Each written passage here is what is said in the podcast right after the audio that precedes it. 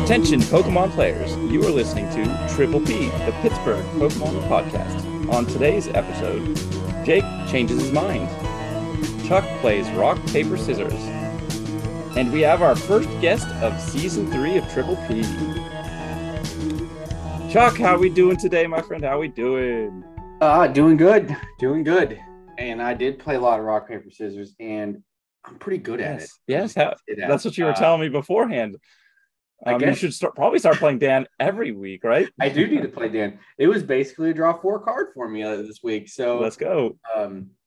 I threw rock the entire time too. So why were you throwing rock the entire time? Was that maybe thematic or something? Yeah. If you didn't look at my Twitter post of my deck, then you would. If you did, you would have saw that I played Stonejourner VMAX, and because I was playing rock paper scissors, and I was like, well, I'm just gonna throw a rock all day, even as my Pokemon. So, yeah. Man, I wish I'd have known that, because I would have definitely picked that up and been throwing paper the whole time. Yeah. I thought they started picking it up later in the day. My last opponent kind of knew that was what I was going to do, so he did get me a few times on the Dans that I did play on him. He was the only one that picked it up, but he was also playing Rapid Strike Urshifu, so he did not have a fun time because he does not do a lot of damage to Stone. No, it doesn't do a lot of damage, and it's a lot of effort to put damage out there. So yeah. Reggie's kind of doing the thing. So how did Dan affect your play? Obviously, you said it was mostly a draw four, but how did you do on the day? Did it ruin your day, kind of like Hop did, or did you actually have a little bit more success? I had a little bit more success. I actually finished second place with the deck. I went 4-1. Let's do it. I basically took Stonejourner, like what you would, and took out all the schoolgirls and an Avery and put in for Dan. So I still had the Kabu. Right.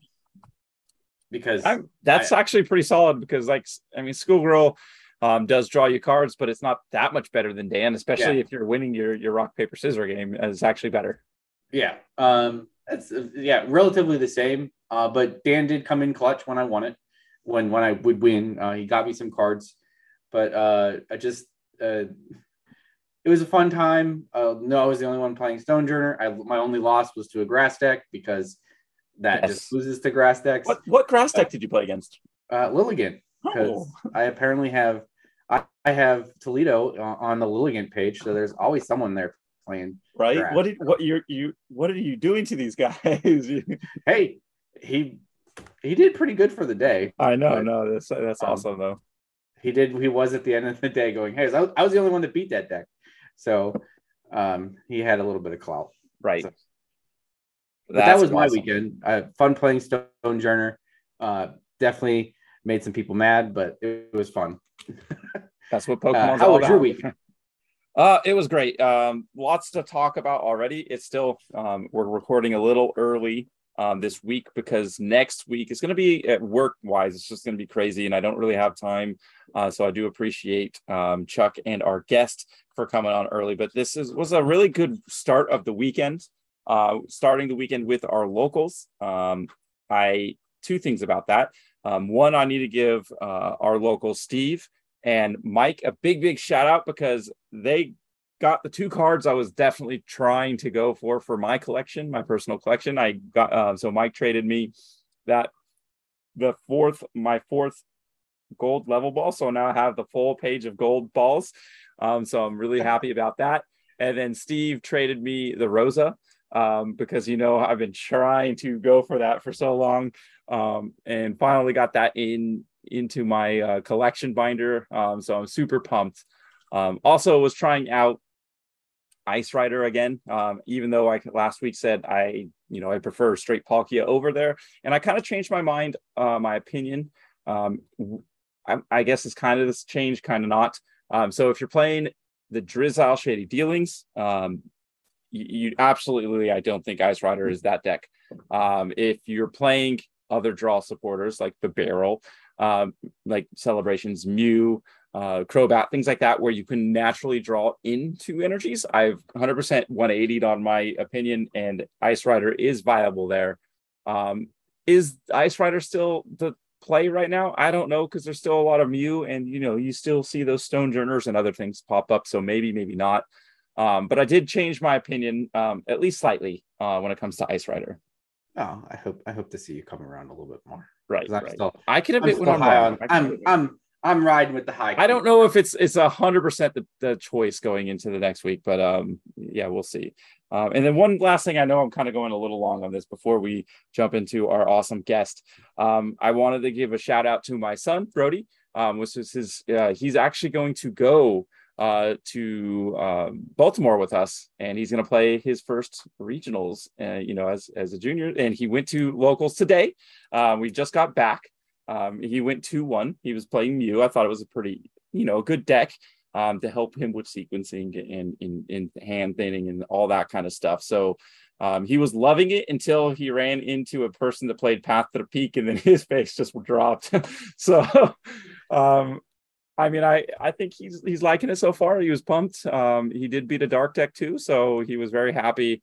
You know, going there. So got a good practice in for him, and he's definitely motivated to play some more.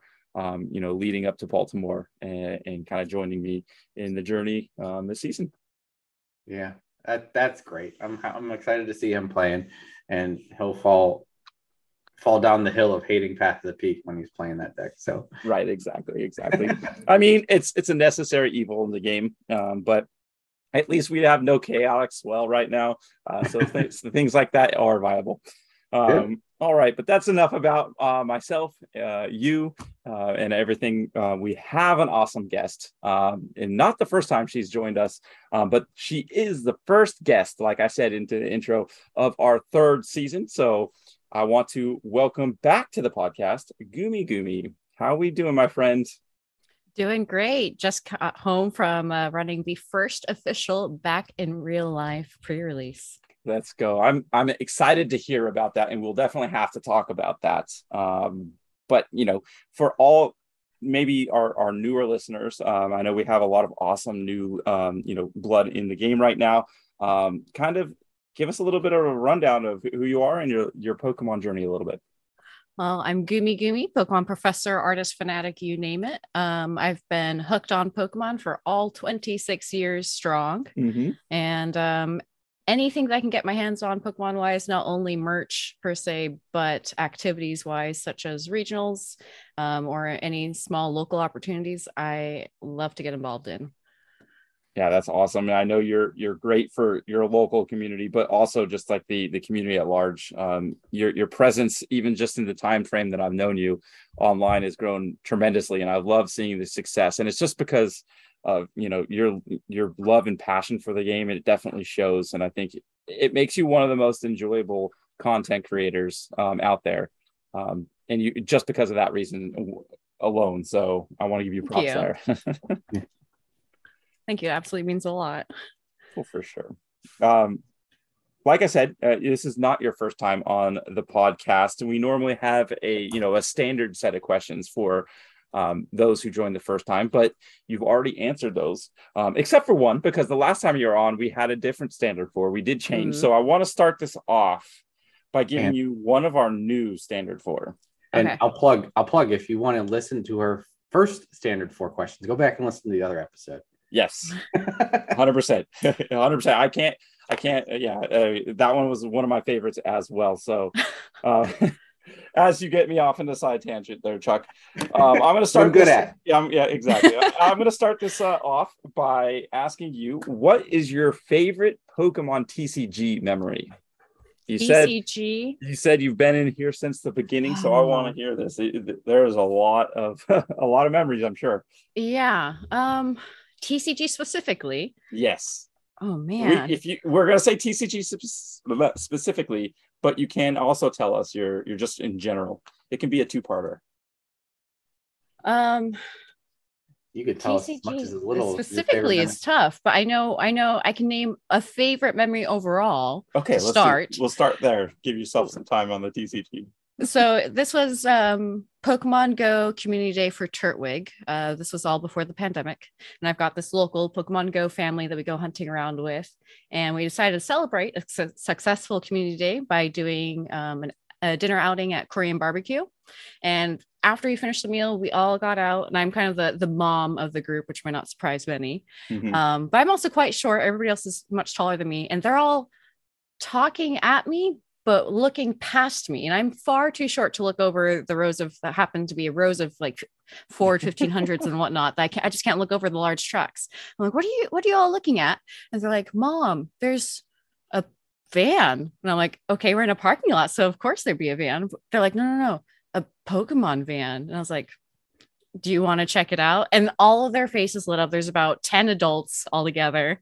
And I was like, all right, let's go check it out. And we look around the parking lot, and then I can finally see, turn the corner, the van itself. And this thing is decked out with Pokemon decorations and advertisements all over it.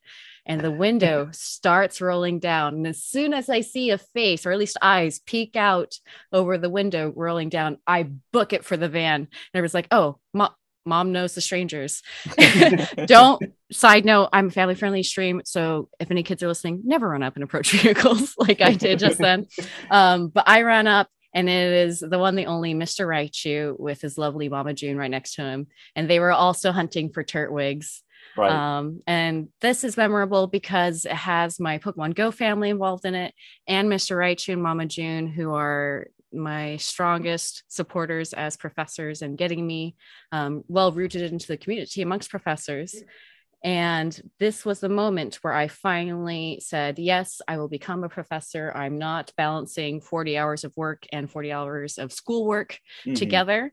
And I'm an all or nothing, which I've mentioned on the previous episode that I got to be featured on. And the rest is history from there. Oh, that's awesome. But it wasn't a stranger. It wasn't a stranger. So that's awesome. That is a cool story. All right, Chuck, are we going to let her off the hook, or are we going to... We can let her off the hook. That was... All right. And it involved Mr. Raichu, so that involves TCG, because Mr. Raichu is... He is the guy. He is the guy when it comes to the West Coast and Pokemon. I mean, when I pulled up to the car and his window was scrolled down, he said, hey, Gooms, are you available next week to help run my league while I'm out of town? And I was like, oh, yeah, I can do that. So that's how I got into it. Yep. Hands on right away. That's how the TCG works, right? So awesome. Very awesome. All right. So that is a very good transition then, talking about Mr. Raichu and judging, into asking our next question, because you did go all in and become a professor, and then eventually got to the point of judging on stream during a regional where everyone watching, or the masses watching the TCG on Twitch and YouTube get to see. So how was that experience? That was definitely something else, because there's so many layers to this story, this answer here, mostly because, and as my review went, because if you are a professor, you will be reviewed by your head judge, your team lead, whomever, because they'll be keeping a good eye on you, and that's somebody that you can always touch base with throughout the event, and build a good relationship with. And at the end of all of the Vancouver BC regionals, I sat down with my head judge, shout out to Jimmy, and he's like, hey, you were absolutely fantastic, and you're always going to be my first pick for stream judging, which came at quite the surprise for me. But he approached me on day zero for the event saying, I know you're always streaming. You clearly know the rules and how all the cards work. And this is our first event with this team coming back from the pandemic for an IRL event. Do you feel comfortable being one of my stream judges? And I said, yes, absolutely.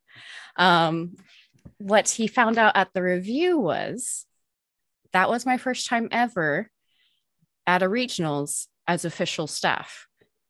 There we go. All the previous times I was walk-on volunteer, or and either I knew I was going into an event because Raichu, for example, asked me to, hey, we could just really use an extra hand. Can you show up Saturday, whatever, and help us out? Yeah, of course. Or I'm hanging out and they're like, hey, can you help us? And just, I go from just being a casual spectator playing side events to actually helping out. So yeah, my head judge, if you've ever seen somebody poop themselves. That was a visual expression that I saw. And I was like, well, this is my first event actually as staff. Right. And he was like, I am so sorry for feeding you to the wolves. But honestly, it was a fantastic opportunity. Stream judging is actually quite difficult, especially if you're short, I must say, because the players sit like their closest cards to you are, which are their prizes, are 3 feet away from you. Because they want everything to look great on camera, which is what we want. We want that amazing energy and vibe and everything to look amazing. And so the prize cards are 3 feet away from me. So the players are just a little bit further than that. And being short, they keep the judge chairs at a particular height so that you can be seen by the cameras, but it's really hard to look over the communications device that they provide for you, which is a Surface Pro. And so trying to see over everything, take my own notes, and juggling everything that's happening, and with the stress and pressure of being on camera too. Right. But it's a lot of fun. It's a great opportunity. I would say that if anybody gets the opportunity to be selected to be a stream judge, I highly recommend for professors who got Professor University, where you can take seminars or online classes by yourself. There's one on stream judge note taking, and I highly recommend that. It just allows, so you can take quick notes that are easy to reference, saying like, yes, they already attached an energy this turn. They used their supporter, etc. That was something that was definitely my weakest spot, was my note taking itself for the live event, because you don't want to miss anything as a judge, right? But you also have to make sure that you can backtrack everything that happened if that judge call is needed. 100%. Yeah. There's a lot to juggle, I would imagine, especially being on camera. But I mean, before I go too much on a tangent, I do want to tangent a little bit. And you said it's hard for a shorter person. Did they give you something to sit you or to prop you up a little bit more? Like, no, did you sit on like an extra pillow or something? No, I had a chair. Like I currently have, like, just a nice little wheelie chair that was scooted up, but I'm still just short enough that I'm looking over the surface going, wow, this is some good sight. Plus you get that camera, the lighting glare too, off of some cards, depending on if the sleeves are matte or not. Right. No, that's awesome. I just remember watching the Vancouver regionals. I was testing for whatever regional was next for us, and kind of just having it on the background. I just remember looking up randomly. I'm like, oh, there's Gumi. I didn't even expect her to be there. I knew she was going to be there. But like you told me, it was your first regional, so I didn't know necessarily if you were going to be selected, but obviously first round draft pick, like all-star, like Sidney Crosby level, obvious player to throw on there. So props to you for that. Yes. Thank you very much. Yeah. I had a lot of firsts at that regionals, but I wouldn't trade that whole experience for the world. Definitely. Talking about that first awesome experience, I want to talk about Worlds and how that was in London. I'm sure there's going to be a lot of little subcategories we can go to. You're the first person we've talked to on the cast about Worlds in that experience this season. So how was it? What were your first impressions, I guess? Just wow. They went all out. Before I even got to the main venue for it, everything around me was decked out in Pokemon. There's even a teddy bear, an oversized teddy bear in the hotel lobby with a Pokemon hat on. And as you got up to the check-in to the hotel, they had supporter card artwork all over the table, Pokemon-themed envelopes to give to each professor. There were even different touristy attractions that were decorated to be Pokemon-themed as well. But yeah, it was just breathtaking, just visually, even before walking into the venue. Wow, that's crazy. Like I could have heard incorrectly here, but was there a sky trolley outside too? Yes. It literally just feet away from the hotel where they had the professors. That's crazy. So that really kind of thematic to the Sword and Shield video game, right? I forget what city it is that has it. So I was like, wow, that just really kind of ties into the Sword and Shield theme on the outside there. So that's just another layer, I guess. It just really impressive. Yeah, so for that building itself, they redecorated the sign. So all the O's in the name were Pokeballs. And then they redesigned the sign itself that's for the cable car to be Corviknight cable cars. Which, oh, geez. If anybody is following me on Instagram, you can find it on my IG in a recorded story. But it was just absolutely amazing. No, that's so crazy. And I'm sad that I didn't go, but I got to live vicariously through you and others in this community, just being able to kind of share that experience even here in the States. Yeah. I mean, I was one that definitely, followed the pictures you shared and everything like that. And it was living vicariously, like Jake said, through those. But what were your kind of like favorite moments? And if, did you play anything? Like, did you get to play any while you were there? Or were you working the whole time? Or so the next, another interesting thing / first, more firsts. So many firsts this year for me. This was my first Worlds I got to attend. And Jake, you know how stubborn I can be because we've played Unite together. Mm-hmm. Right. But I was absolutely determined. While I was not accepted as staff or invited as staff, I said, I'm going to get myself there and I will walk on as a volunteer and I will be selected. And not speaking like overly confident or anything, but just pure stubbornness. You still need to have some confidence in yourself. I mean, yes. I love that. I have faith in my skills. Right. And I was one of 3 total walk-on volunteers to participate every single day and be welcomed back on the final day of Worlds with a special approval from the head of Pokemon. Let's go. That's so awesome to hear. Nice. So you worked the whole I did. I worked the whole event. So I was like, oh yeah, so my specialty is TCG. And they said, fantastic. Day one of the event, they only had one professor for VG, unfortunately, for side events, for just doing like quick 8-man pod tournaments or whatever. And they ended up having to need a particular skill that he had in another area.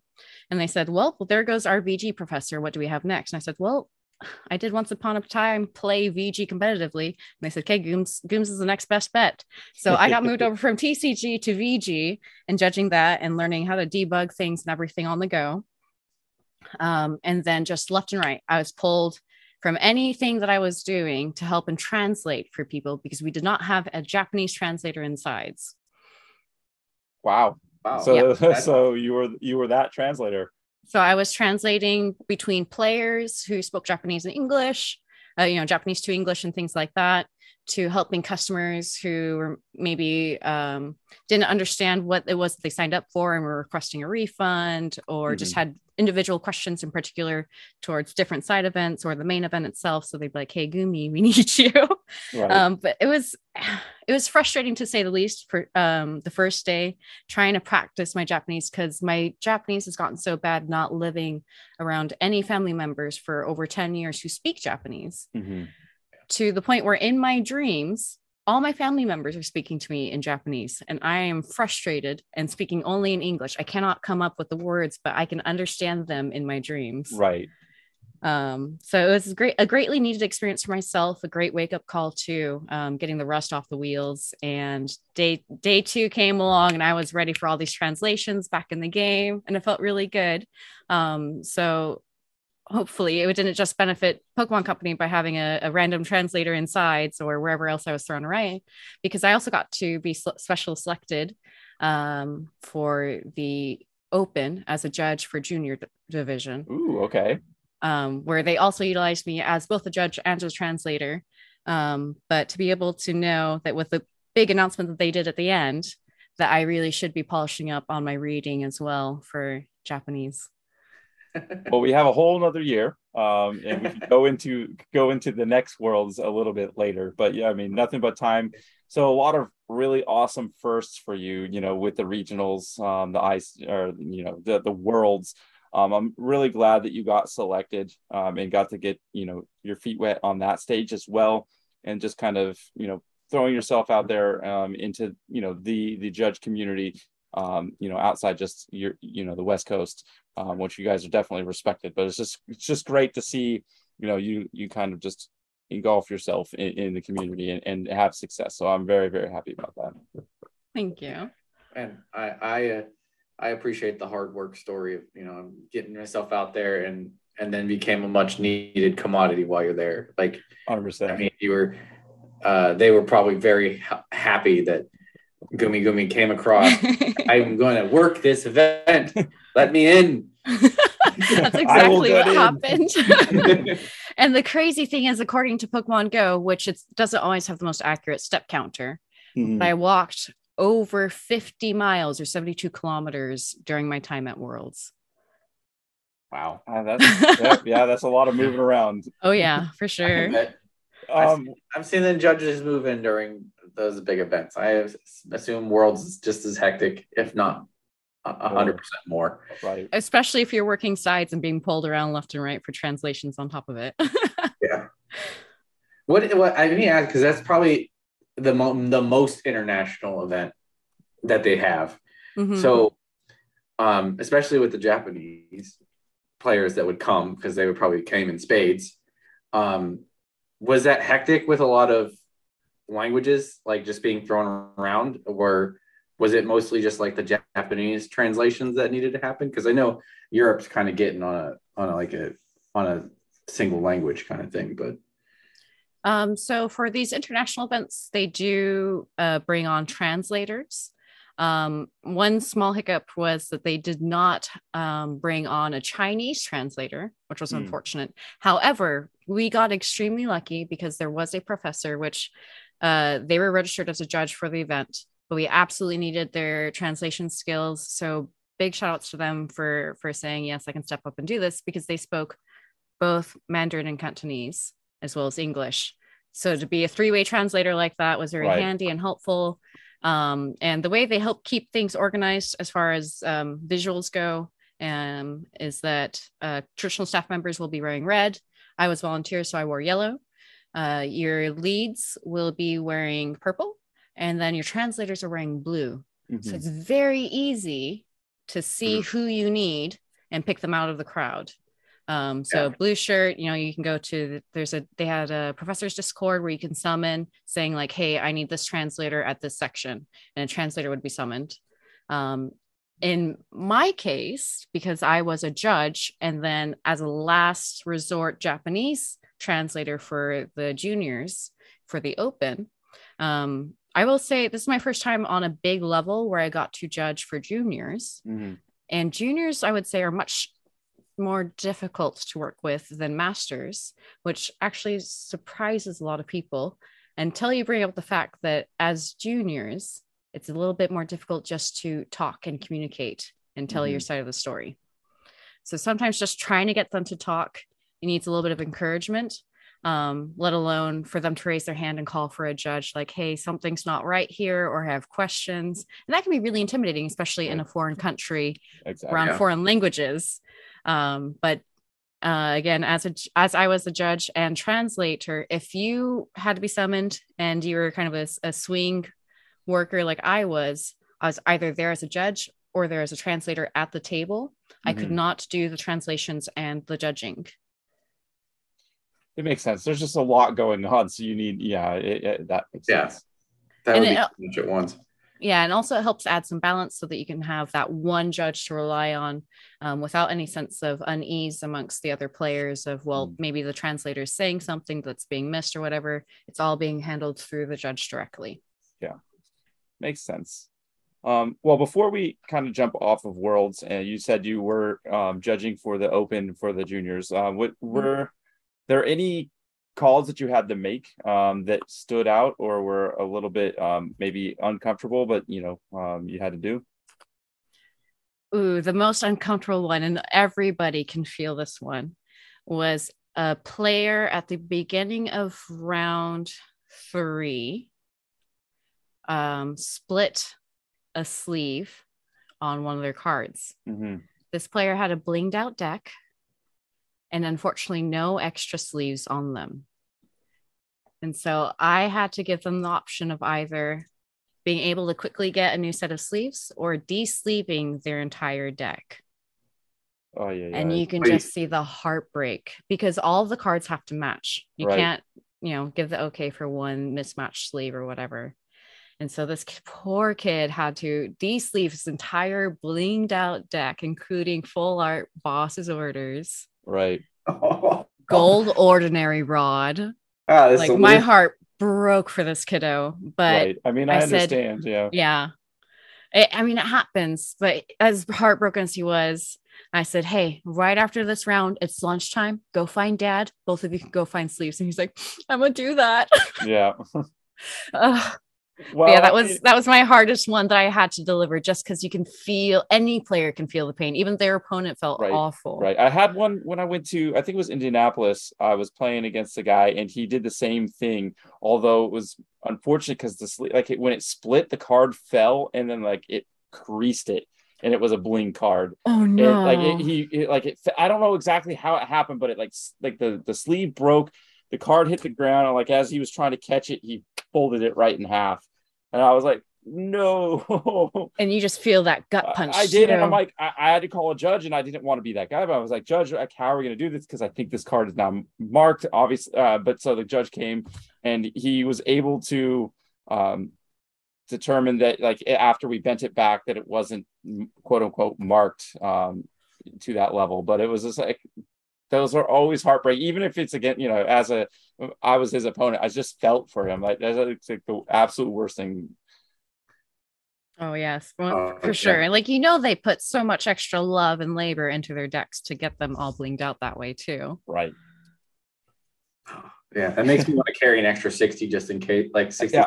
That is the lesson to take away. I would be I would totally been dude. Grabbed it and be just take these. Right. Do not de-sleeve that deck, man. But right. Exactly. All right. Well, before we jump off of the world's topic, is there anything else that stood out to you that you want to bring up when it comes to the world's competition? World's competition? Just being at Worlds, I meant. You can never take enough photos. And that's the thing that we all say for any event, regardless of the size. But if you can, try to find ways to keep in touch with people that you meet at such type of events, mm-hmm. and plan ahead, because there's so much to see and so much you might miss. So plan ahead, prioritize what you can. And if you get the opportunity, because particular people that you wouldn't be able to see otherwise are going to the same event, try to line up some time together to make things happen. Because while I was overseas, I got to meet a handful of fantastic streamers from around the world, which was just another added cherry on top of the sundae for me that whole weekend. Right. I'm super jealous. I can't wait to attempt to make my run at Worlds so I can have the same experiences next year. All right, Chuck, I think that's going to do it for Worlds Speak. Before we get into most of the stuff, I want to first and foremost, let's start talking about Gumi streaming. You stream a lot of different Pokemon related content. Kind of go into, what you do on the day-to-day basis. Yeah. So just like I mentioned with my own greeting or self intro, Pokemon player, professor, fanatic, artist, you name it. Mm-hmm. Monday nights, I try to stick to doing customized Pokemon artwork. They're all the same size as a Pokemon card. And if you win the raffle, I draw any one Pokemon of your choice, shiny, not shiny, custom colored, you name it. I just don't include any other Pokemon or people. Mm-hmm. And I mail you the card after I'm done. Right. I mean, I haven't been able, unfortunately, to get on any of your streams lately. I know there was a good portion of time there where I was going into every art stream and I went into every raffle every time and I still just didn't win. And then I had a couple locals here that, after, listened to on the last podcast, jumped on to check out your art and, other stuff that you do, and then win the very first right one. Away. I get those messages. I'm like, I was either there or there was one that I couldn't go to. And I just remember Samantha just texting me right away. And I'm like, gosh darn it. I'm like, what's going on here? But yeah, I remember her posting immediately into chat being like, oh, Jake's gonna be so salty. And I'm like, right. He will. I was so happy for her, but still at the same time, I was like, come on, what do I gotta do? I think I was 15 raffles in a row or something like that. It was nothing. But no, that's awesome. I don't see a lot of people doing that kind of thing, giving out awesome artwork like that to the community. So those are very, very enjoyable streams. But that's not the only thing you do. No. So Tuesdays, TCG Tuesdays. So I will do viewer battles typically, PTCGO, And that's always fun. I also kind of piggyback off an idea that you do back when you'd stream regularly on Fridays of giving a fun card away. Your twist was you had to win the most amount of raffles in that single stream to win the card. For me, if you win or if you battle me, win or lose, you follow my three rules, which is just play the game through, don't concede, be a good sport and respectful to myself and others in chat. Then I say thank you with 3 random packs post stream, but it also gets you a chance to win whatever the featured Poké Fortune card of the day is. The last card that I did, for example, was a full art Melanie. Ooh, there we go. That's awesome. Yeah, I was streaming there for a while, but work, it's just been crazy. A lot, life.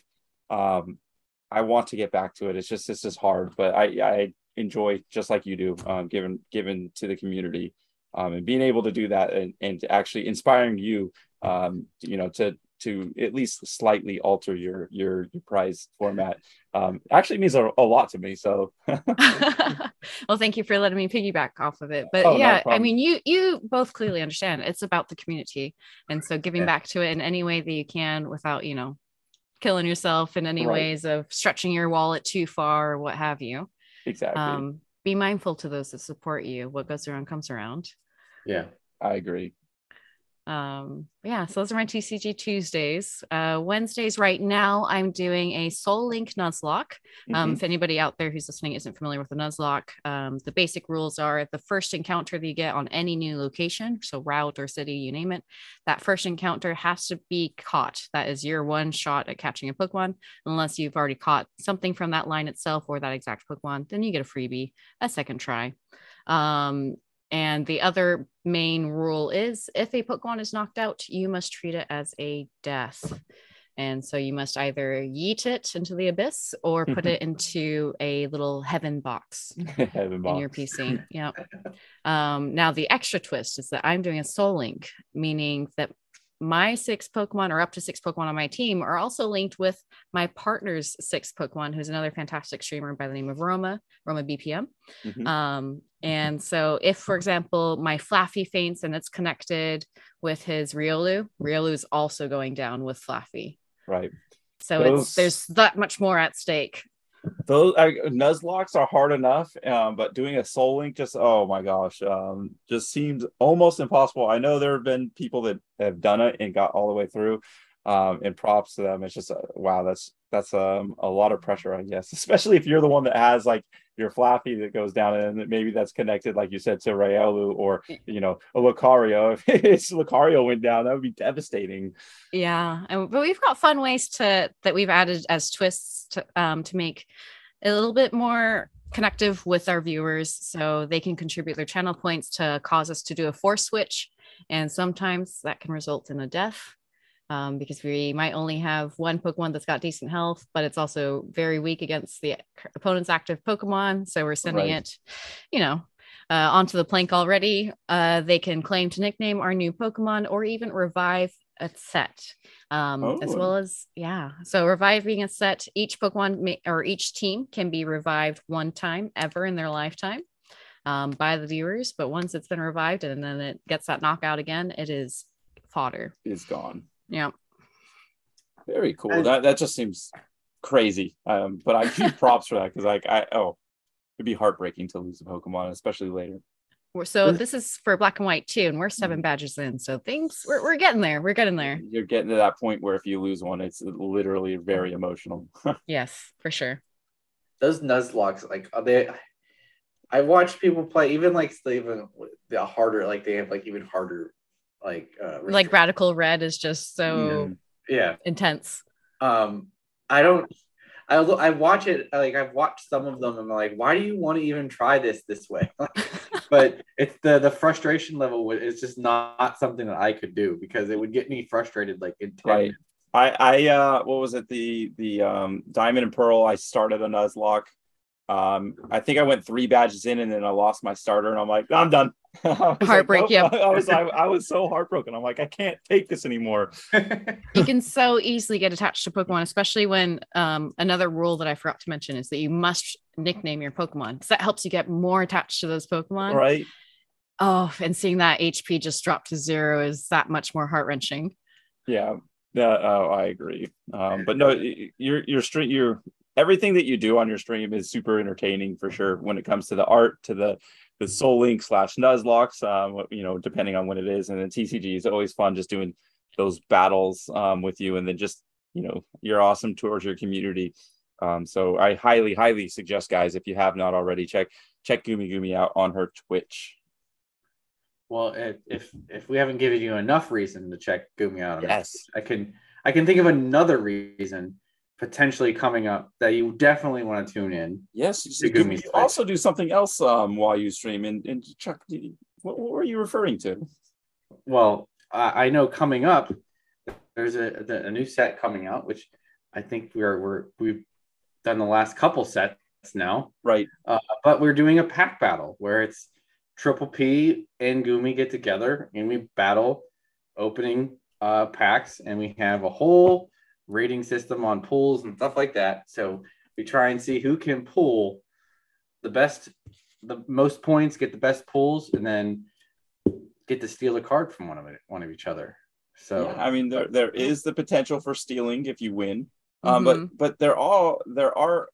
we do have like I would say subsection of games where we pull 3 packs, and then after those 3, there is punishments after those 3 if you don't pull enough. So even if you win, you know, the overall battle, you can still lose plenty of battles in between. Yes. And we have punishments, and Gumi's really good at avoiding those punishments.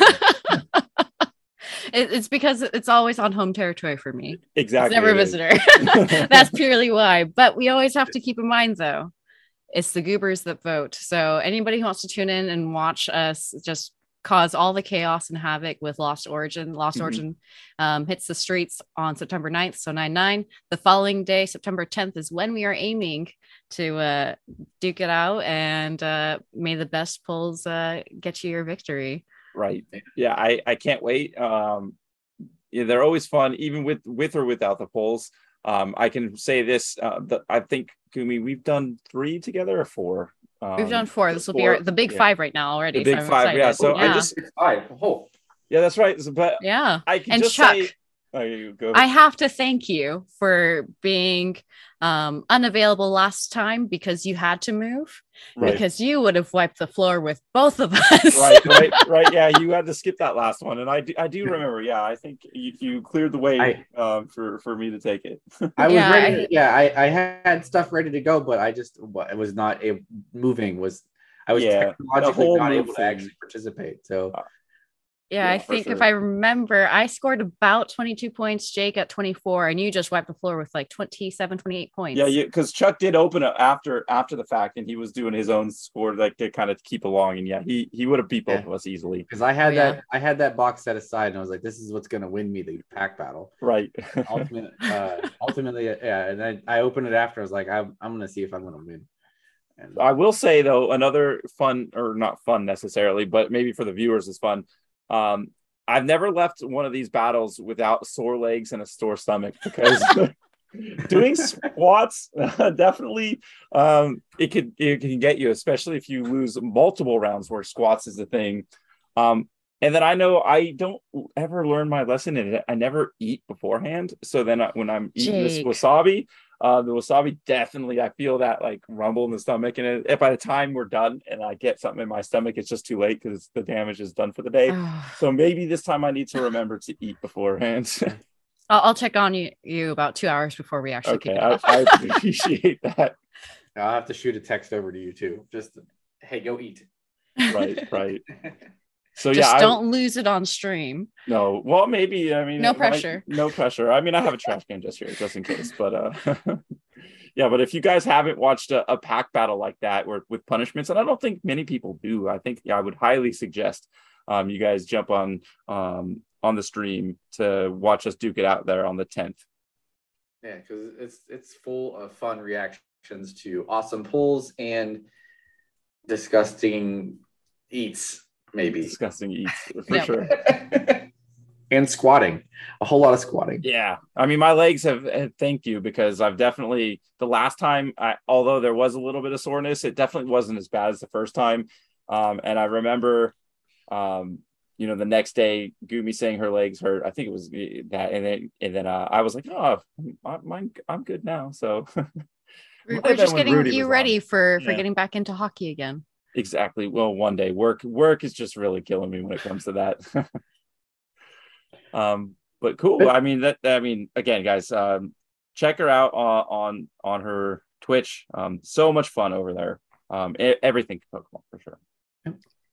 Well, now seems like a good time to split the conversation up and have a little fun. And we can insert some trivia, maybe. Let's do it. All right. So, Jake, do you have your trivia ready? I have one. And then if this is too easy, I have a backup one because I don't know. I'm going to still play the same game as I do every week. Name this Pokemon, this attack and or ability belong to. And this week, and obviously every week it is going to be standard legal. So this week I have an attack. And that attack is Phantom Force. Wait, I know this one. And this is definitely not... It is standard legal. Not coming out yet. It is currently, it is absolutely street legal. It is absolutely street legal right now. Now I'm like, I know what this is. And then you think of X and Y Phantom Forces. So now my mind's just going another direction. Right. Maybe it's just a little curveball there. Yeah. Current standard, the attack's name is Phantom Force. Yes. Attack, not ability this week. It sounds like my guess. Trivia. Could be wrong. I mean, all I can think of would be like a dark type Pokemon card itself, or a psychic type card itself. Attack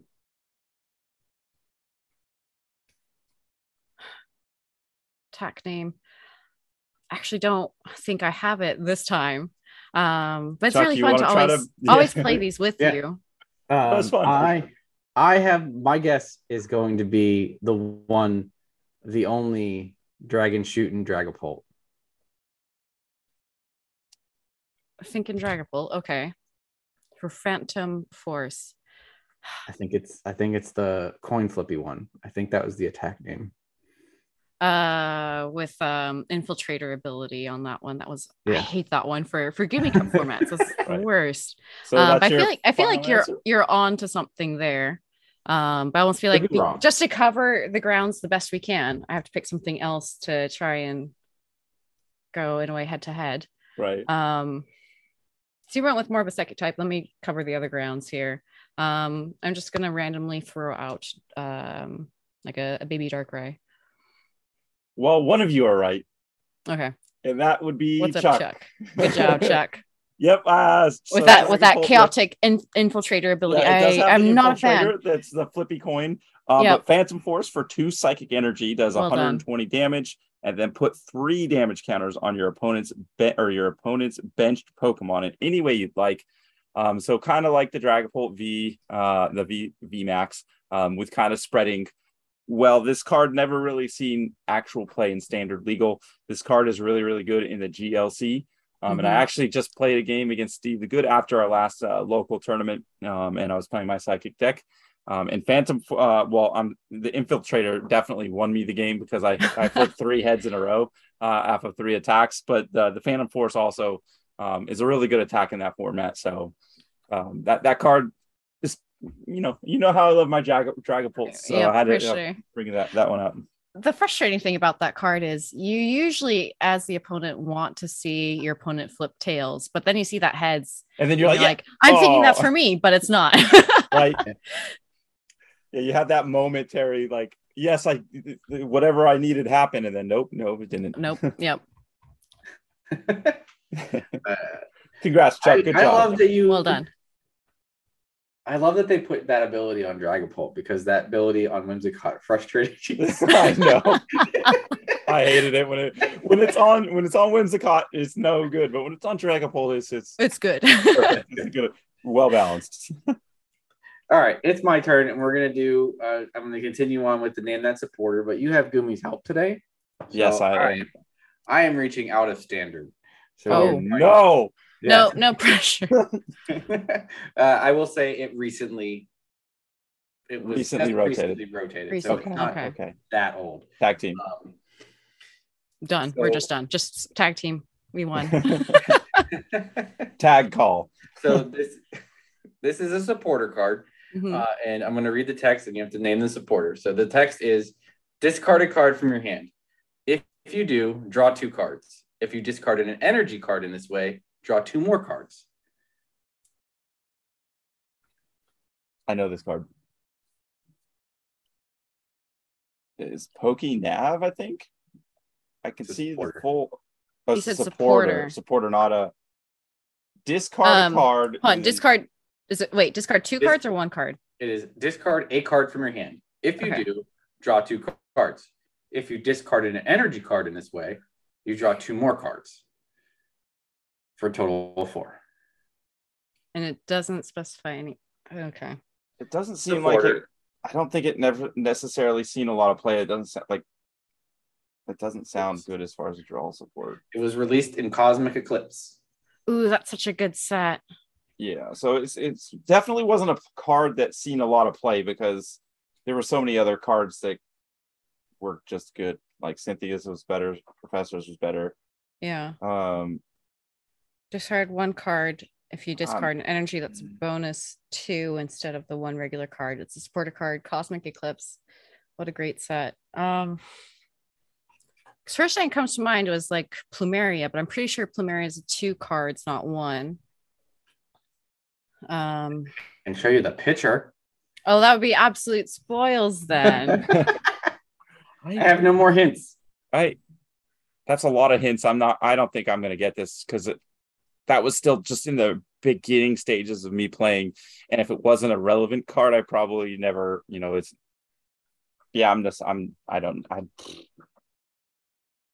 Oh, how did I know? Oh, roller skater.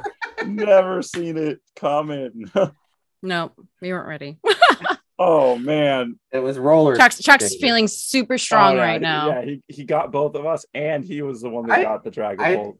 I pulled that out of my pile, and I was like, you know what? I thought this was popular enough that it would be... Right. I should have got that. That's fair. Well, that's okay. Now we can turn the tables since it's my turn, because you know how much I love trivia. Yes, we do. Actually, you were the one that inspired the trivia section. Before I even got to say, because I know Gumi loves trivia, and I was like, you got to have one for us now. Oh, yeah. Okay. It doesn't surprise me, but let's go. Okay, so this one has nothing to do with TCG, VG, or nothing. Like, it's just all Pokemon. Okay. So a few years back, there's a big poll amongst Google and Reddit. So we had 2 polls going at once, and they actually combined all the total results. Within those results, most every Pokemon got at minimum 1 vote as their favorite Pokemon. There were approximately, and I say approximately, 4 Pokemon that didn't receive a single favorite vote. Can you name one of those 4? One of them.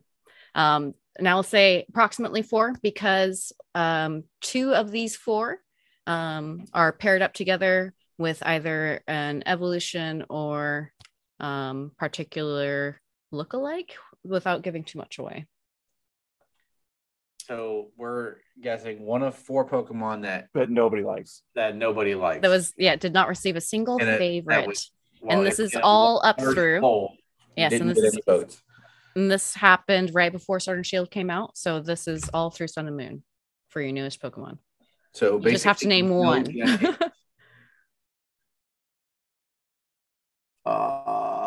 Jeez, that's such a hard question. There's so many like questionable guys. My first thought at first was like Phoebus, but I'm like, no, because people are still gonna like that because Melodic's still a really nice looking Pokemon, and there's kind of, and then maybe like a bug type, but yeah. Okay, I will give Jake a hint based off what he's had, off of what he has. But Chuck, you're gonna be on your own trying to guess one of the other 3 then. Fair? I think I have one. I have 2. I have 2 that I think would not have received a vote. Okay. They're both fairy types. I'm thinking there's something in the bug type range that didn't get any love. but I can't think of any. I can think of like three fairy types that probably didn't get any votes. Okay, well, how about this? There are no fairy types. Well, then amongst these four. And then for Jake, he has one of those interesting ones where one Pokemon and another one within its family tree also didn't receive a vote. So that's a 2-for-1 deal there. Well, then it's definitely not Phoebus. It is a bug type though, since you were going that route. They are bug type. Oh, what isn't like Wormadam? Go older. This is probably in that phase. Here's a good hint, I guess, without necessarily just handing it on a platter. It got to introduce a new evolutionary type of, I wouldn't say mechanic per se, but it definitely left it up to the odds. That doesn't help me at all. I have no idea. I'm such bad with these names. She got me. I can sit here for 10 minutes and I got it. I could go for it. Say it. Wurmple. Oh, so close. Silcoon Cascoon received no votes whatsoever. I couldn't remember the name. I was like, what was the one before the Cascoon? And then the closest one that would possibly be fairy type, but is just the straight up psychic, would be Gothita received no votes, as well as Electric, surprisingly. Okay. And then the last one, which is a Sun and Moon special there, Young Goose and Gumshoes, no votes for favorites. Oh, interesting. Yeah. It's actually a pretty good variety of Pokemon. You've got a baby Pokemon, you've got stage ones in there, and even the odd split evolution from Wurmple. Here, I was just sitting there like, no one likes Klefki, right? Or Comfey, and then I was like, maybe even Carbink, but no, I'm wrong. No, those were all good. That was a great question, Gumi. You got us. I gave you lots of room for your answers too. You did. Although, like I said, my biggest weakness is that all of the huge middle generation of Pokemon. That I was too cool for Pokemon at the time because I had one of those phases, I guess. So yeah, that kind of trivia, although fun, is definitely my weak spot. Yeah, me too. I mean, that's my thing. Pokemon Go is now teaching me about Ultra Beasts. So, ooh. Yep, got a couple Ultra Beasts today. Yeah, so I'm learning that road. So very cool. All right, Chuck, do you want to do some random card madness? All right, yes, it definitely can go into some random card madness. We are getting set up. We're going to do some thematic with our trivia random card madness today. So we're going to reach back to some old set in Cosmic Eclipse, since we were sticking in there, maybe talk some expanded cards, right? And I've randomly generated a number between 1 and 236 cards, which is the big set that Cosmic Eclipse was. And by pure random chance, we got card number 148, which happens to be a Whimsicott Pokemon, fairy type, 70 HP, and is the best. No, we did get Whimsicott. It is not the best Whimsicott, but it's a good one. Yeah, like I said, fairy Pokemon, because they still exist in Cosmic Eclipse. 70 HP with 2 attacks. We have, for 1 fairy, Sneaky Pocket. You put a card from your hand in the Lost Zone. If you do, draw 3 cards. And then everyone's favorite attack from that era, for 2 colorless, Lost March, 20x. So this attack does 20 damage for each of your Pokemon, except Prism Star Pokemon in the Lost Zone.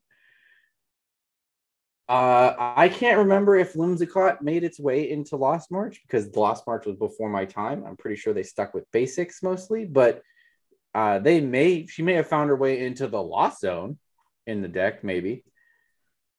Well, I mean, we have a perfect person to talk about, that era of Pokemon with Gumi. So Gooby, let's shoot this to you first. Was Whimsicott,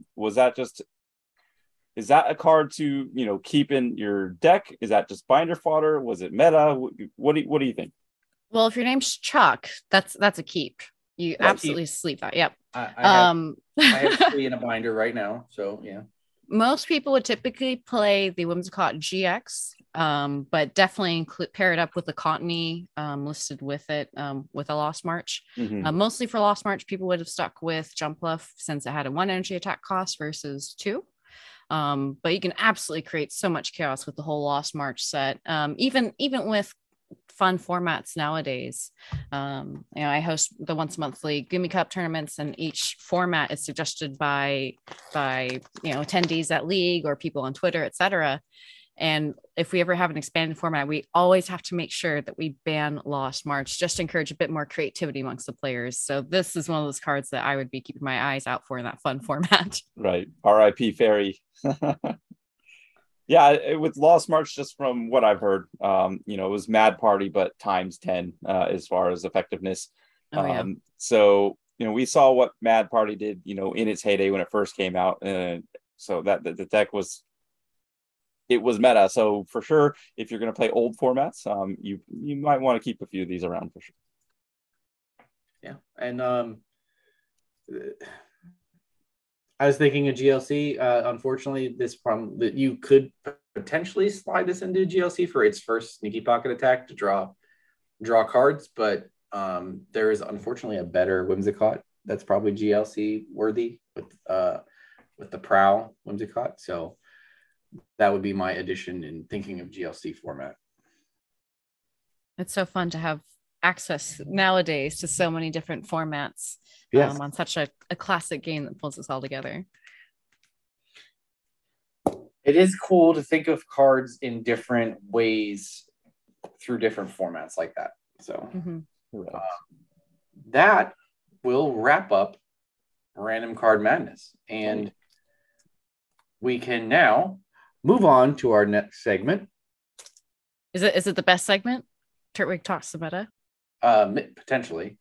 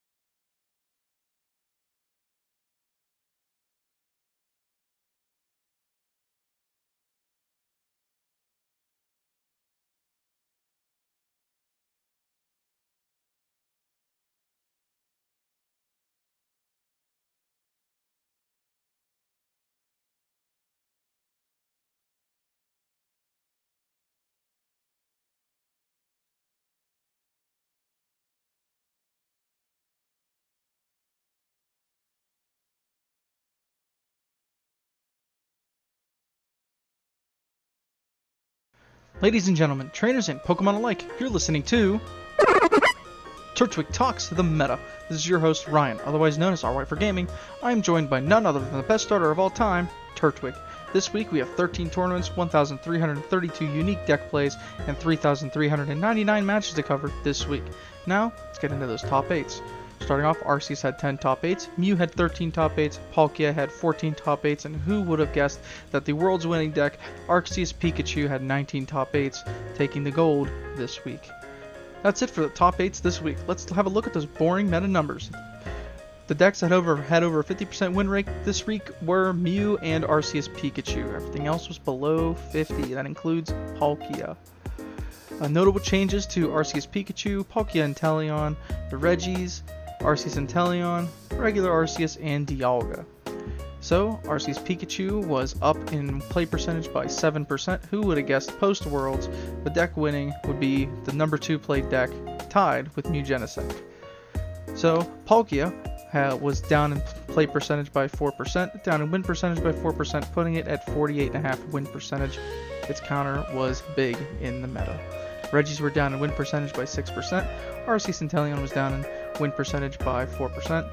Straight Arceus was down in win percentage, or was up in win percentage by 3%, and Dialga was down in win percentage by 12.5%. That's crazy. So that's it for our boring meta numbers. I would like to thank our local group Heroes in Comics and Four Horsemen Comics by shouting out our local players. So thanks again everyone that showed up, and I would also like to shout out our juniors and their parents for coming to our Saturday Junior League at Heroes in Comics, and you guys have been making my weeks better by just being so wholesome and awesome. I appreciate all of you. And now let's talk about the decks that won this week. All these decks had a single win this week, those being Arceus Pikachu, our Straight Arceus, our Intelzard, Mewtwo Miltank, Straight Miltank, the Reggies, Rapid Strike Inteleon, Samurott, Shadow Rider, and Water Box. The only deck to have 3 wins this week was Mew Genesect, and Palkia did not win a single tournament this week. I hope that shows it a lesson. So, Turtwig worked hard on getting all this data ready just for you, so if you could let us know on Twitter at @RI4Gaming your thoughts on this week's report. That does it for this week's Turtwig Talks the Meta. I hope you all enjoyed and had a wonderful time. Until next time, be safe. Take care, Pokemon trainers. All right, thanks again, Ryan, for another awesome meta report. And now we will go into the news.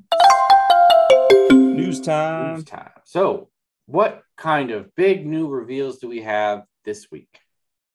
Well, there were 68 cards that were officially identified, I guess, or revealed for the incandescence. I can never get that second word correctly. Arcana.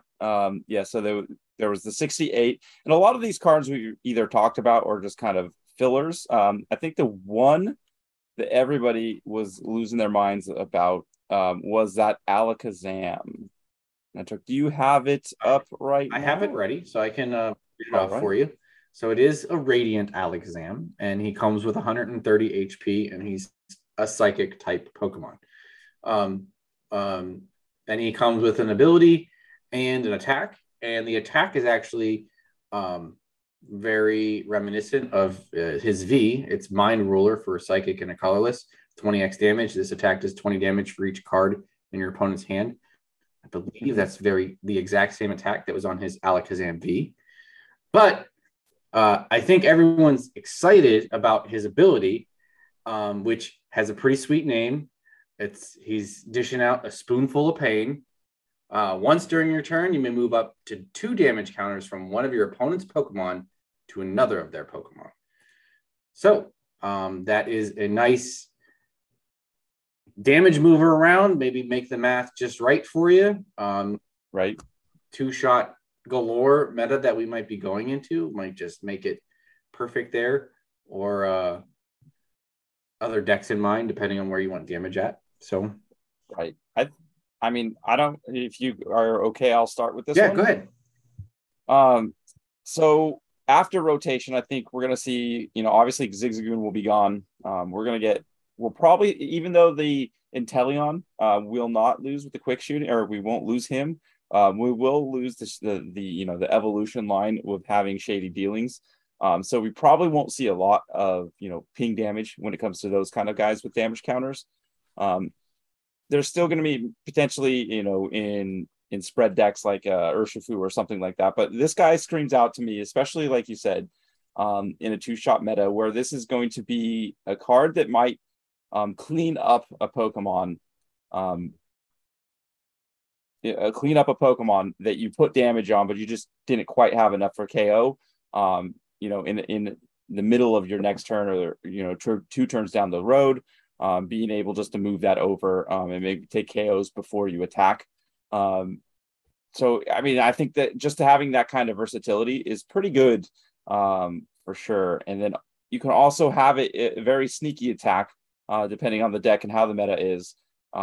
You're mainly going to have that for the spoonful of pain, but in a pinch, especially if they're getting greedy, filling their hand up with cards in hand, you can take a KO there too. So for a one prize attacker / ability, I think it's a good card for sure. Yeah, Gumi, what do you think? I think lots of crafty trainers will come out and play with this painful spoon type of ability here that Alakazam has, especially those who are really interested in trying to make cards like Hisuian Zoroark V-Star a little bit more viable in this format. There's also, it was one of the promo cards for Lost Origin this weekend, the Gengar. If it's in your discard pile, you may basically summon it from your discard pile onto your bench, and if you do, you get to drop some damage counters around.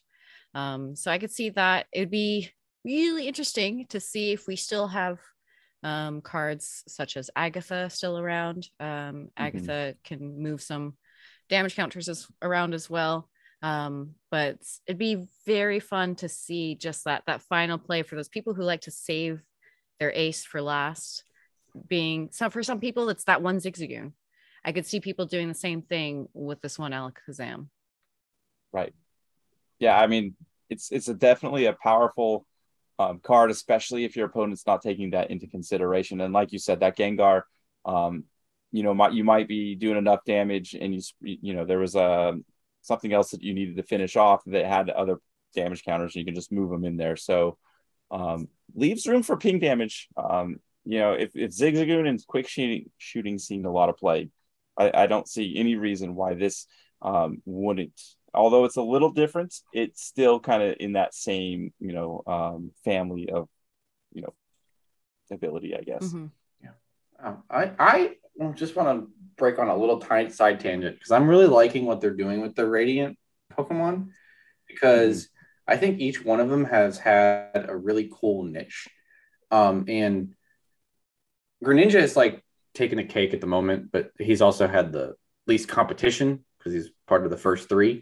Mm-hmm. But as they keep making more, I really find that they're like these, like Gumi said, like these could really be like ace in the hole cards in decks that you're just like, haha, this is my tool to help me beat this. And they're automatically one-ofs. So right, it's literally about putting the right one in at the moment, like that you could help you in certain matchups. Like something is just going to help you overcome it. And they have a lot of different toolbox areas, whether you need to do more damage to VMAXs, whether you just need to move some damage counters around, whether healing is important, or if you just need a little bit more of consistency of drawing cards. There's a little bit of everything right now. Everything. Right. Yeah. It definitely, opens up deck creativity to any kind of deck archetype, because you have definitely different type of options with these abilities and potentially some of their attacks too. So I can't agree more. Yeah, and something like the fact that, like, Gumi, you triggered me on it when you just said like it's like the ace to pull out their ace in the hole, and I was like, that really is like every Radiant is kind of like something that you can just you haven't seen what their Radiant is yet, and then all of a sudden you're like, oh, this changes the game. Oh yeah, right. All right, well, that I think is going to do it for the that article with the 68 cards, because most of them, like I said, we've talked about already.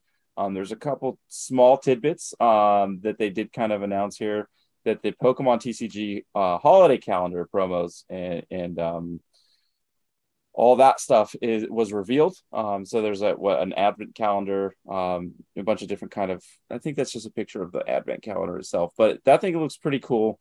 I'm pretty sure I'll be getting that for Brody this year, going on there. So Gumi, have you done any kind of advent calendars when it comes to TCG in the past, or is this kind of like a new thing? For actual TCG, this is the first advent calendar that I've done or seen, or because I'm absolutely going to do this one. But I have the last 3 years or so of Pokemon Advent calendars, but you get little figurines for that one. I already have this year's pre-ordered. Right. I just think they're fun. And I don't know, growing up with such a tight pocket for the holidays, it didn't always look festive around the house. But now I'm a big kid with a slightly bigger wallet, not that much bigger. Right. I can make the holidays, feel like the rest of my house the rest of the time, which is just nonstop Pokemon. Just add little hats to them. Very, very cool. Chuck, how about you? Is this something you're interested in? I don't think so. It's not usually something that, I mean, if I had a little one around, I'd probably have it, but I don't. I would like it. It's just probably not something I get for myself. That's right. Is it weird that I'm mostly interested in it for one of the two coins that it comes with? So if you don't know, this does come with an Askew coin as well as a Delibird coin. And growing up, I've been a big Shady Penguin fan. So I want that Delibird coin in my collection. Well, yeah, that. And I love where I see these Ice Riders and the Ice Q cards with the snowflake stamp on it. So it does give it a little bit more, thematic oomph. Thematic oomph. Yeah, exactly. So I do like it for that. Is that a promo that I might actually want? I mean, the Pikachu is pretty cute, actually, with the little families of Pika in the background, too. Yeah, well, all those Pikachus are pretty cool. How rare is that then? Does that like Ice Rider with the snowflake stamp, is that more rare than like the Altart Ice Rider? So when I'm considering that you can, you can pull the trainer gallery one, but you can't just pull the Ice Rider VMAX with the holiday stamp on it. You have to just buy it as is. Right. So exactly. It could go either way. It could be that people just can't get rid of it and they want to, or Yeah. That was a question I heard on another podcast because with the Halloween set. Oh, I'm so excited for that. Yeah. Is the Punkaboo with the stamp the max rarity card now for that? Because it's... Yes. Because of the pumpkin stamp on the pumpkin Pokemon. That's a great question. Right. Exactly. All right. So that's the Advent calendar. There was one other thing I wanted to talk about, quick little tidbit. What was it? The new battle deck coming up is Mew VMAX deck. So yet again, Pokemon is knocking it out of the park with these battle decks, helping new trainers or trainers with a budget be able to acquire these cards that are in these big meta decks, even though if they're not like the top deck of the meta at the time.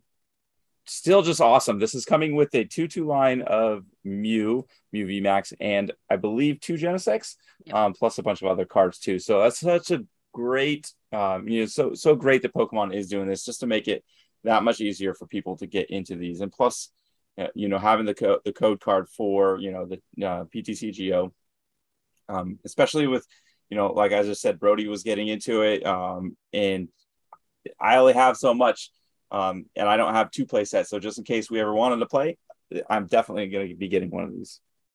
I love that it has a variety of different Pokemon that you would see amongst the fusion strikes too, not just very streamlined. So it can help introduce the possibility of ways to strategize differently from other players by having Pokemon such as Deoxys, or not everybody plays Oricorio, so making sure that's in it and seeing that what kind of a buffer that can provide. Exactly. Just more options, especially I think, like I said, it's good for, the young ones getting into this, for the availability of cards. Or if you're on a budget. So, and if you're on a budget, you're going to need all those other cards too. So, yeah, I particularly like to the fact that when you look at the list, it kind of like you scratch your head, but you kind of always do with the league battle decks. But it has the curious Pokemon in there to try with it, but it's rotation ready. So like it specifically doesn't have like quick balls in it, like things that are going to go away, even though because it comes out and it's scheduled to come out in November. Like if it came with quick balls, it was like instantly rotate like 2 months away. But you just pick this up, like you're not having to change it in 2 months. Right. I mean, that's a huge thing too. Yeah, that's a great shout out. I didn't even notice that looking through the deck list. So kudos, Chuck. Good call, Chuck. All right. I think that's going to wrap it up for the news. Yes, that should be it. But with that being said, let's jump in and kind of finish this podcast talking about the upcoming season. There's so much to talk about and so much to unfold. I don't know if we have enough time, but we will try to get into it. First and foremost, let's talk about the schedule. And I know, Chuck, we didn't actually say, where every event was going to be and the dates. So do you want to run down a quick thing, or do you want me to do that? I have the schedule up. Do you want me to, I can run down real quickly what the dates are. Well, I don't want to run through the dates, but yeah, you just cities is fine. September we have Baltimore and then Peoria. Mid-September for Baltimore, end of September for Peoria. October, mid-October, Salt Lake City. Then in December, early December, you have Toronto. Mid-December, Arlington in Texas. Then we get into the new year in January, early January, San Diego. February is early February is Florida in Orlando, and then late February in Knoxville, Tennessee. March, you have early March in Vancouver, mid to late March, Charlotte. Next week, end of March, beginning of April, you have Fort Wayne, which is my closest one now. Woo, woo, woo, woo. I guess I'll reboot on. And then early May is Portland. That deserves a woo woo from me because that is literally my hometown. So hello. Yeah. That's why I put woo woo to Fort Wayne. And mid-May is Hartford in Connecticut, and then June is Wisconsin, Milwaukee. There's a lot to unfold there. I'm excited to do a lot of these. Like I said, I think I'm going to at least aim for 5 to 6 of these and make a real big run. But Gumi, how do you feel about this roster of, North American locations and what is your kind of goal for the season on these? Well, I work with Team Northwest. Shout outs to them. And if I don't apply, which I applied yesterday, so thank goodness I'm off the chopping block. I will be helping out at all the ones that they are in charge of. So October for Salt Lake City regionals, January, we're going to be doing San Diego, which is also the first VGC, tournament that we'll have regionals wise for players to earn their champion points with, after the launch of Scarlet and Violet in November. Following that, we do have Vancouver BC, so Canada, in March, which I will be working with, as well as May, the Portland Regional Championships. I literally just have to drive a few minutes over for that one, so I'm very excited for that for sure. That's super awesome. So that's just the regular regionals. We didn't even touch the dates or big titles such as international championships or worlds. So there's so much available, even at the big, the tier twos, not necessarily locals. So it'll be exciting to see if and when what local events we might have accessible in the future. Right. So before, I guess that's a kind of where I wanted to lead this into with there's no cups or anything like that right now. What is your speculation, I guess, with this season and how they're going to handle that? Do you think we're going to stay, the whole season of 2023 without cups for CP or, the local events or anything like that? So right now, I know they are really looking forward to being able to provide events as possible to players all around the world. As to when or exactly what type of events we can be seeing in the future, that's really all in the hands of the bigwigs at Pokemon. But we can always keep our fingers crossed that we can see some more events outside of regionals. Just don't get your hopes up too high, but definitely look into traveling and meeting players from all around the world. And the meta changes too, no matter where you are. Right. And not only that, but especially if you're a Masters ranked player, we are so responsive. Week by week, we're changing up our decks. And that is an amazing thing to not only witness, but be a part of. Mm-hmm. I've definitely enjoyed that with even going with like the team challenges and things every week. It's just like, oh, we need to make an adjustment, 2 or 3 cards. And those 2 or 3 cards can make a huge, huge difference, in the given meta. But yeah, I think it is important, I'm obviously we want to be as safe as possible, but you were kind of saying with being inclusive and Pokemon wants people to travel out to these events to be able to, just be part of the community and everything. And I think that is great. But, going into worlds, a player, a mid-range player, somebody that's not that top tier player might need, anywhere from 10 to 50 points that they might not be able to get at all these regional levels, depending on where the point cap is. So I do feel that it is important for those kind of players to have that opportunity to get those points at locals, to make that world's championship more inclusive, because maybe they can only take one big trip. So they get the points at their local levels, including some of the, these regionals that we already kind of went over. But that, they can spend that money going to Worlds instead of going to maybe like an IC or something like that. Yeah, and who knows how they're going to handle points this season too. They haven't said anything yet. Right. It could be that they are going to be rewarding more points out, or even just lowering the threshold for getting that Worlds invite. Yeah, I mean, a lot is to be determined. I'm keeping an open mind, but like I said, I think I'm still going to hit it hard early, even before I know the point threshold, because, although we don't know the goal, it's still good to start running. Everybody's end goal is the same: World Championships. Exactly.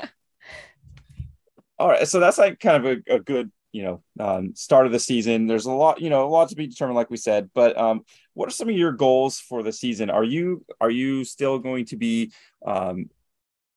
more on the judging side? Are you going to be playing in any of these events, or where are you kind of going? Well, even this season, I considered being a player, and I figured that'd actually be better to really brush off the dust after being stuck within my own household for so long during the pandemic, to be a judge, mm-hmm. and really build up that kind of professor's resume. And I even considered being a player for next year, up until they announced that it is literally my hometown, where I was raised in Japan, Yokohama.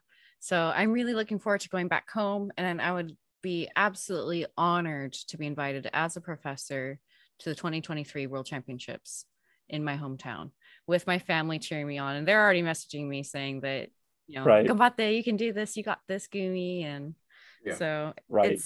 it'll be a really warm welcome home, especially throughout the pandemic, not being able to go home, not necessarily because the borders are closed, but because vaccines are so limited there. And so just making sure that we are being mindful to our family members who haven't been able to have those opportunities to be vaccinated yet.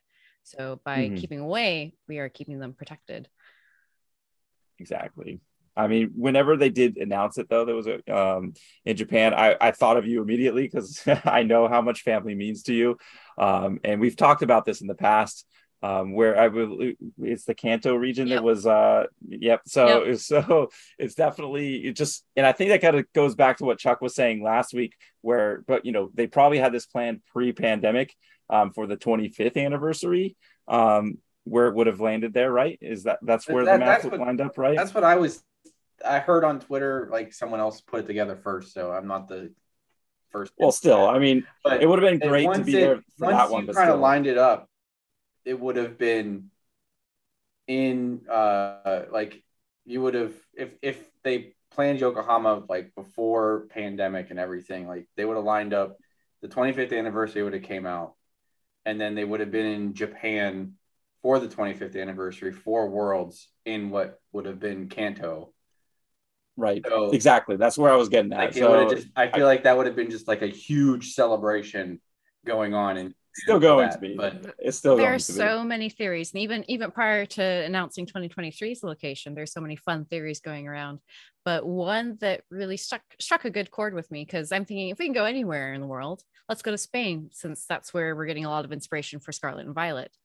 But somebody made an excellent point to me leading up to Worlds, saying, well, wouldn't you think they would like to go somewhere where it is safe? And I'm thinking, well, it would be safe. Safe would be going with what they know. They've done many World Championships in the US, so the US wouldn't surprise me. And another fellow professor pointed out that for the 20th anniversary of World Championships, going back to where the very first World Championships was in Florida would be a great way to do that, which would be, I think 2024 would be the official 20 years for World Championships. So I'm like, okay, so we are too early for that. And it didn't even cross my mind that we would go to Japan because they've always said no. They would love to travel for World Championships, but it is a safe place because they are working on their home territory. And there were some professors for sure. They were like, now we're going to go to Japan. And oh my goodness, the happy tears and overwhelming emotion that I felt finding out that I'm going back home for Pokemon and family is just crazy. Yeah. Right. So are you... is it safe to say you're going to go and take maybe even a little extra time to stay there outside of the organized events? Oh, most definitely. If I can get all of my goals down, I would love to stay at home for a whole month, because it's been years since I've been back home with family. Right. Right. That would be really, really good to be able to spend time like that. Yep. So one full week to Pokemon, the other 3-4 weeks, who knows, with just my family and just enjoying each other's company in person. Yeah. For sure. I'm excited. Spending a couple hours with you in Japan. Let's make it happen. Well, I mean, it's going to happen. Let's make it happen. It's not like, it's not could be, it's going Let's sign up for the Gumi Gumi tour. Right? All right, so let's get into a little bit of, the metagame.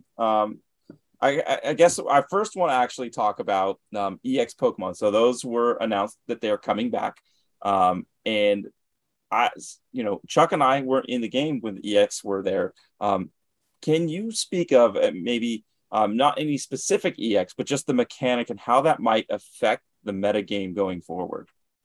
So anybody who's not familiar with the EX Pokemon, they add a really fun flair to the game in the sense of what they might provide either ability-wise or very heavy on attacks.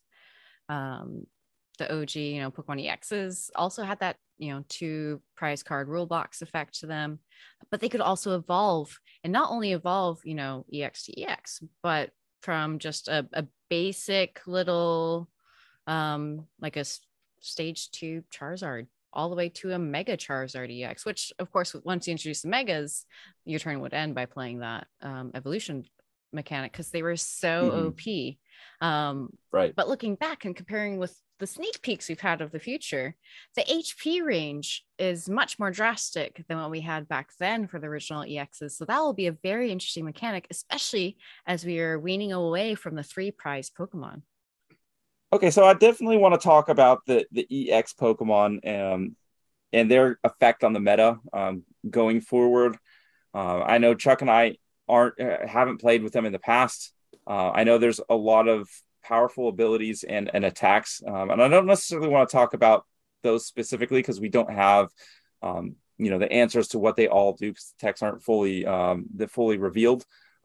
But I do want to talk about their effects with maybe their prize trade-offs or being stage 1s and 2s and kind of that kind of stuff. So since you were in the game when EXs were originally there, what kind of effect do you think that's going to have on the meta currently? With maybe different kind of prize trades where your evolution Pokemon or your basic Pokemon are single prizers instead of multi-prizers and kind of that kind of effect. I think it's going to really affect in a positive way the pace of the game because you're going to be more mindful of getting that 3rd prize card, for example, with being able to see so many more just baby basics versus these big V basics that are 2 prizes. The EX cards that we've been, sneak peeked so far, for example, like Mimikyu is a basic, but then you get Pokemon like Magnezone EX, which if you can barely see in the upper left-hand corner amongst the shadows is actually a stage 2. So how far can we get that Magneton until the opponent decides, we're just going to boss that up and get rid of it before we even see that really powerful Magnezone. Right. I know that power-wise, the X's this generation that we've been sneak peeked so far have such a wide range of HP. They're a lot more tighter knit HP back then, like 190, 240 or whatever. But we're seeing, 190 all the way up to 330 so far amongst the few cards we've seen. So it'll be really interesting to see all the different, calculations come in for players as they're getting that prize change out. Yeah, I think the math game is going to be huge, especially with that wide range of HP, like you said. And when you decide to get them there or hit them for knockout, like you said, with the Magnezone, it's the stage 2. So you're going to be a little bit more clunky getting it there. But that also slows the game down because of that kind of aspect. It also, if you boss around and try to take out the pre-evolution, you're not being rewarded with that 2 prize Pokemon that easily snipe like Crobat, Dedenes that we've had in the past. It's not going to be that kind of game anymore. So it's going to slow the game down and lead to more decision making, which I'm very, very excited about. Yeah. I like the fact that it follows traditional evolution chains. Like so I feel like a craftsman that wants to create a tricky deck can really come up with something different, because maybe you I'm sure there'll be a Gardevoir EX at one point in time, or you can, or are they playing the Shining Arcana Gardevoir, like just the regular single prize Gardevoir, or is it Gallade? I don't know. Just the amount, because it follows a regular evolutionary chain, and it's not just let me slap the V down and then I can hit with the bigger thing that comes after it. You can do more things like out of the box that might be unconventional and more intriguing along the lines. Oh, for sure. It also would make it harder for your opponent to instantly identify what you're playing, because there's so many different options. Even with that basic Pokemon, you can go a couple different routes. Yeah. And I mean, we've seen them put a lot more interesting abilities in stage ones that are in stage two lines, like not necessarily just stage one, but like the Corellia is getting a cool trade ability in that line. There's other, like we've seen a cool Magneton before that that's not legal anymore, but we've seen a cool Magneton before, like just things that something that might help you get along the way, like a Drizzle, Shady Dealing kind of thing that helps you get to that second stage. I'd be interested in more cards with those types of abilities and stuff like that. Or more evolutionary advantage abilities like Caterpie, so you can just go right to Butterfree. But right to Butterfree. No, I agree. I'm excited. I was just going to say that I think it's going to be a bit more exciting for people who do enjoy playing those single prize decks too. Even with the massive HP that we were seeing, for example, on Magnezone with 330, I think with the kind of preparation that they have to do to get all the way to the Magnezone EX, gives opportunities for those single prizer decks out there to have their fun too. Mm-hmm.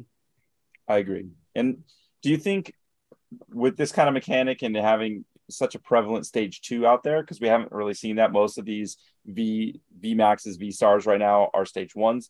Do you think that also, lends to decks with Rare Candy being more viable as a strategy? Because I think right now, the consensus is if you are playing a deck with four of Rare Candy, that you're just not fast enough and the deck's just probably not good enough.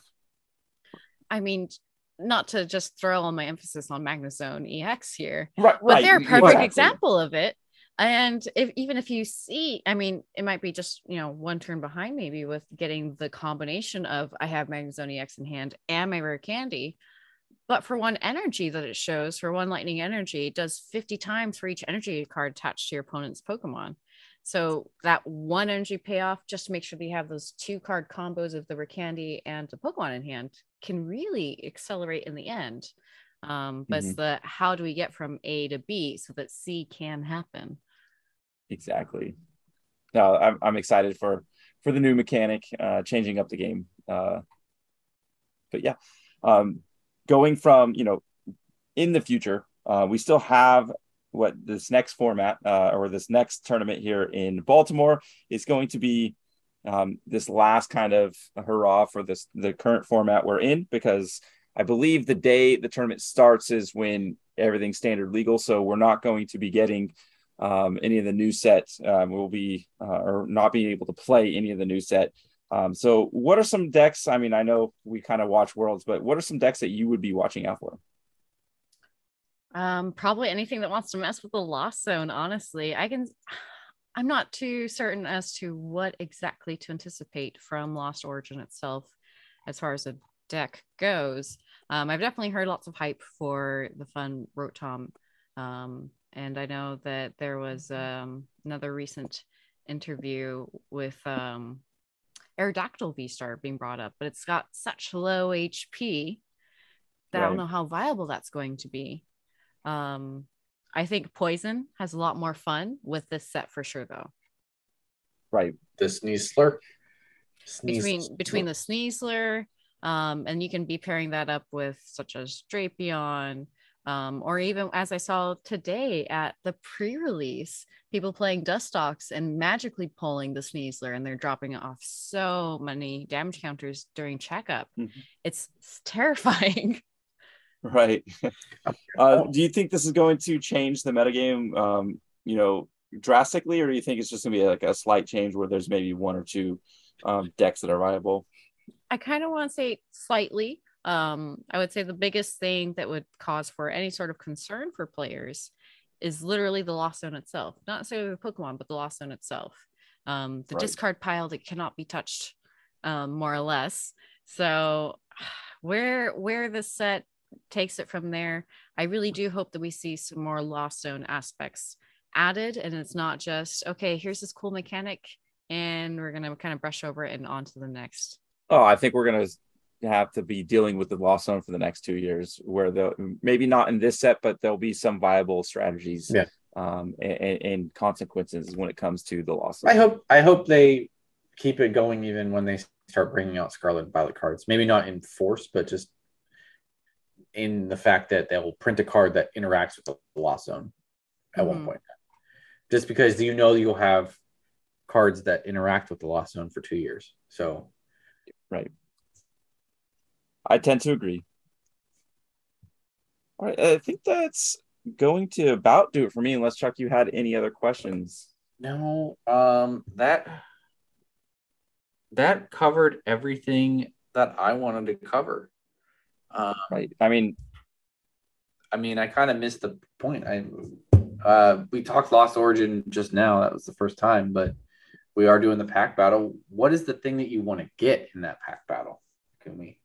Oh my goodness. I think perhaps the biggest card that everybody has their heart after, which I would not be surprised if people agree with me on this one, but the alt art Giratina is stunning. It's so chaotic. It's so true to the Pokemon itself.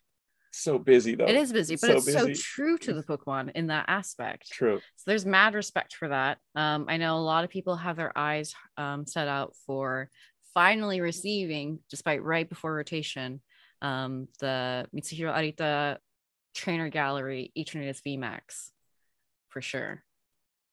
It might not be it's pretty cool. Yeah, it might not be that playable right now, but it is so stunning. Right. So for me, I think I want the Giratinas for, meta, just the basics. But if I'm going for pulls, you got to get that black and gold Chunky Chew, right? Oh, yeah. All the Chunky Chews in this set. Yeah. I really, that's the pull card that I want, is to have a friend next to the rainbow Chunky Chew. I need the black and gold. We didn't have, the only black and gold card that we had pulled today at the pre-release was the Mew VMAX. But we did see it right away.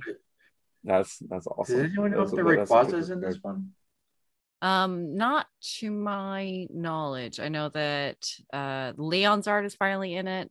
The Rotom, the alt art Rotom V is amazing. It has a playful art style in a way, with a bunch of junk everywhere that the breakdancing Genesect V reminds me of.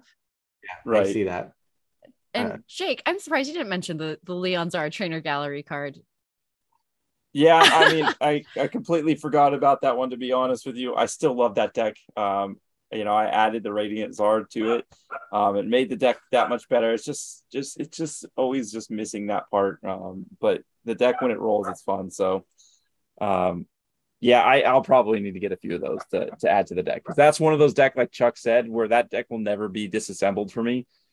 Even after rotation, I'll always have it ready for a game. Well, speaking of Chuck, what are you after in the set? I just realized this training gallery, I need like all of them. All of them? Right. So out of the set, I actually personally think the gold Giratina looks the best out of all the Giratinas. It's very dynamic. The just Giratina face just goes with the gold card. And I just, that is the card I want out of it. I also think Volo looks really cool. Full art Volo is a really cool card. But out of the trainer gallery, oh my God, I'm just looking at it and there's so many. I need full art Lysander, because I don't know why, but Lysander's my bad guy. So he's the guy I need. Like I'm the guy that plays Lysander in all of my GLC decks. Like everyone else is still playing boss or what. I was like, Lysander for win. Thanks. No, it's all about Giovanni, buddy. He's a bad guy. I don't know, just the hair. I think it's the hair. But then I realized there's I mean, he's not playable anymore, but Senescorch. That Senescorch trainer gallery is so cool with I think it's Kabu. It's Kabu, yeah. Standing on his tail. And even the V is really cool. And then there's Orbeetles as well, which is another card that I've really liked. It's so nice to see them bring back older trainers we haven't seen for a hot minute, like Bugsy, or even in Astral Radiance, there's the Obama Snow with Price too. Right. So lovely. No, they're knocking it out of the park with the trainer galleries on all these sets. I hope it's a thing that they don't kind of get rid of anytime soon. Yeah, I really like to think this. Lots of great reviews for it. So Pokemon Company, if you're listening, please don't stop what you're doing. Yeah, please don't. I really do think though that out of the trainer galleries though, I don't think a lot of them have been big like hitters, like collection wise. Like for like usually like a money card or something like that.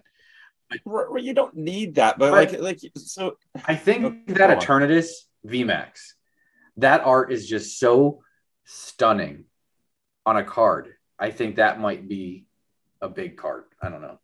I mean, that is by Arita Sensei, and he's been around Pokemon Company since the very beginning. He's responsible for the original Chonkachu Pikachu card. So there we go.